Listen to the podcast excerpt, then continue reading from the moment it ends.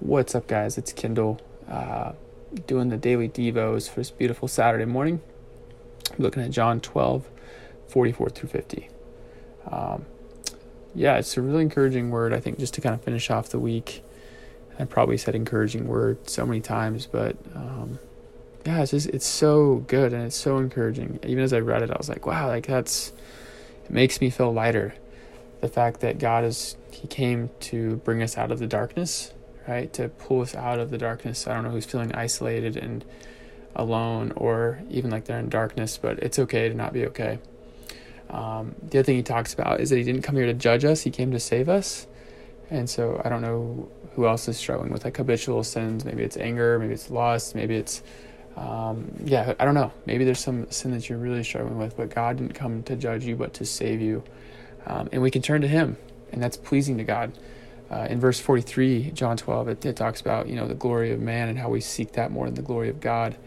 Um, man, what if we made decisions, pure decisions, to please God and not to please man? How powerful that would be.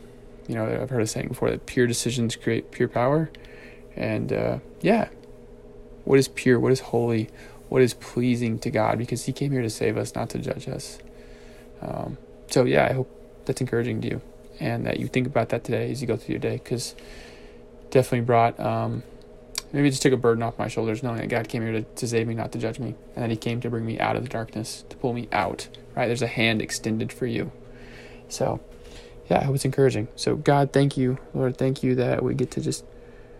Well, first off, thank you, God, for coming to die for us, God, and giving your only Son, your one and only Son, to come and die for um, my sins.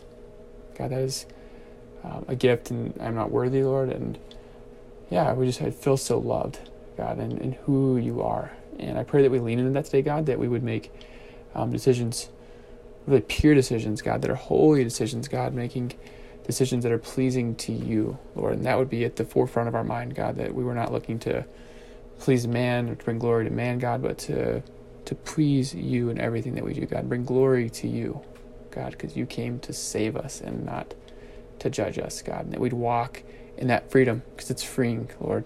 And we thank you for it as a gift. So, in your wonderful name that we pray, amen.